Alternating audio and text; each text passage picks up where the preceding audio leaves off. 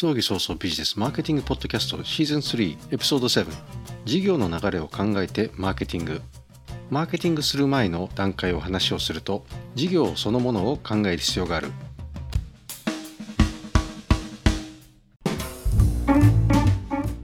事業というのはどういうものか再度おさらいしたい。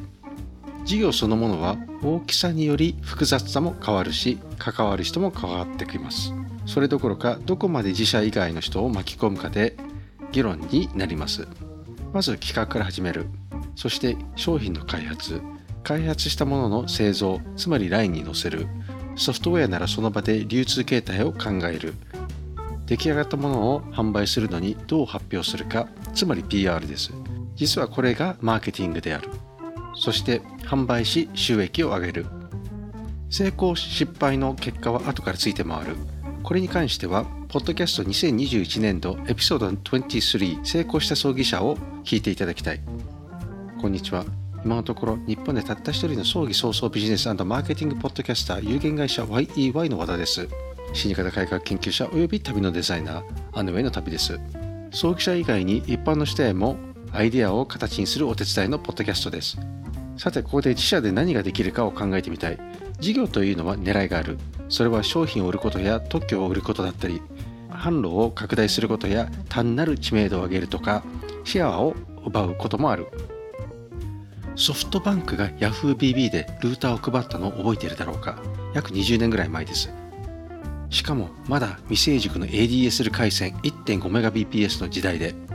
多くの家庭で光ファイバーは高値の花だった時代に、格安で Yahoo!BB 電話とかも抱き合わせで販売しました。そしてシェアを奪い、当時の e モバイルまで買収しました。今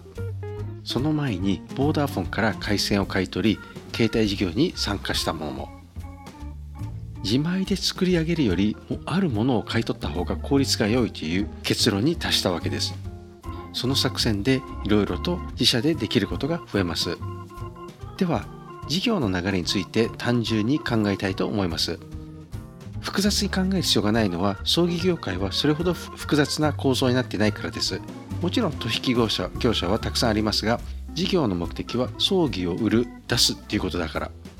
事業計画は経営者とスタッフ、社員と銀行で見るところが違います。それぞれの立場で何のために何に役に立つかを考えが存在します。そして前から言うテーマ、そこには背景、市場規模、優位性、実現性、将来性、そして収益性などが存在します。マーケティングを考えると優位性をてこにして、実現性を構築します。そして収益をもたらす。さらにその優位性というてこは他社にない隠れたレシピであることを忘れてはならない。創業者や経営者が作るテーマについては、これはこの前のポッドキャストの会社の軸になるものである。テーマパークのテーマである。ディズニーランドの場合はミッキーマウスであり、そのサポートにシンデレラ城があったり、マジックマウンテンなどがあります。テーマにはビジョン、理念、目的が存在します。これを明確にしておく必要があり、これがないと何も決まらないです。それが背景です。次に市場規模を考えよう。市場規模は単なる想定ユーザー数だけではなく、直接的な競合と間接的な競合を想定する必要がある。例えばレゴ社の場合、直接的な競合は類似品や偽物のブロックだったが、間接的な競合はテレビゲームだったり他の娯楽、今では YouTube などもあります。どれだけの人が自分の商品を買ってくれるだろうかというのを把握することは難しいです。これが日本語でいう虎の狸の皮算用であり、この仮説を明確にする必要があります。そうしないと銀行からお金を貸してくれないです。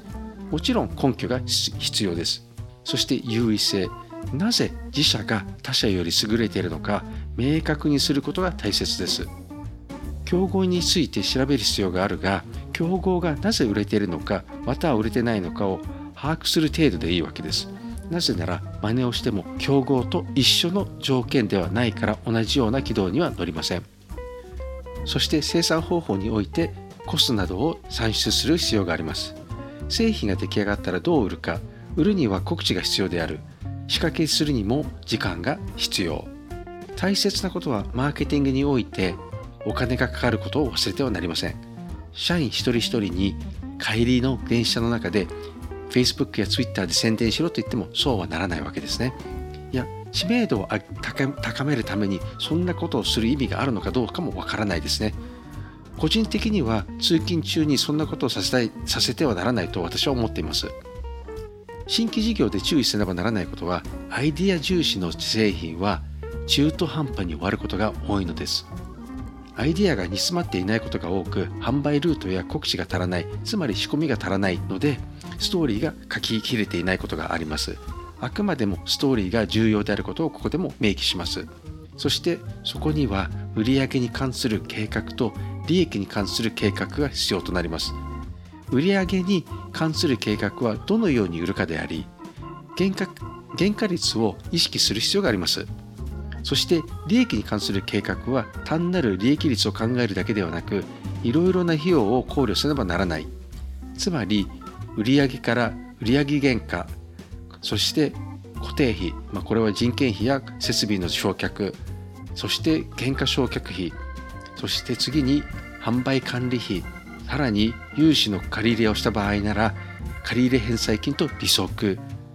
そして最後は所得税や法人税などの税金の支払いがあることを忘れてはなりません。企画段階でサプライチェーンを含むマーケティングを考慮せねばならないことを理解していただきたいです。葬儀社の場合、都内で言えば人材は派遣会社から、式場は借りられる、東京白山のは使えなくなるが、寺や自治体のホール、臨海斎場などがあり、病院からのお迎えや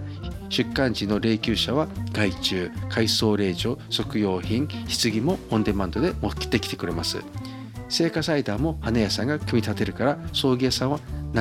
ほぼ何もしなくてもいい状態です。電話ですらコールセンターを利用してます。いわゆるブローカー業であることが多いわけですね。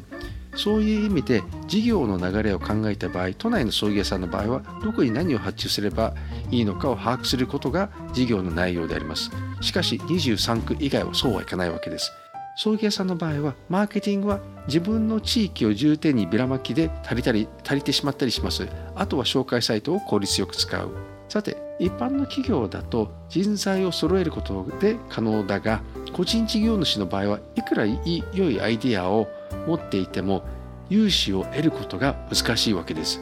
そういう場合はクラウドファンディングを使うのが最良とも言えるでしょう。今日のお話はマーケティング以前の事業の流れを考えるでした。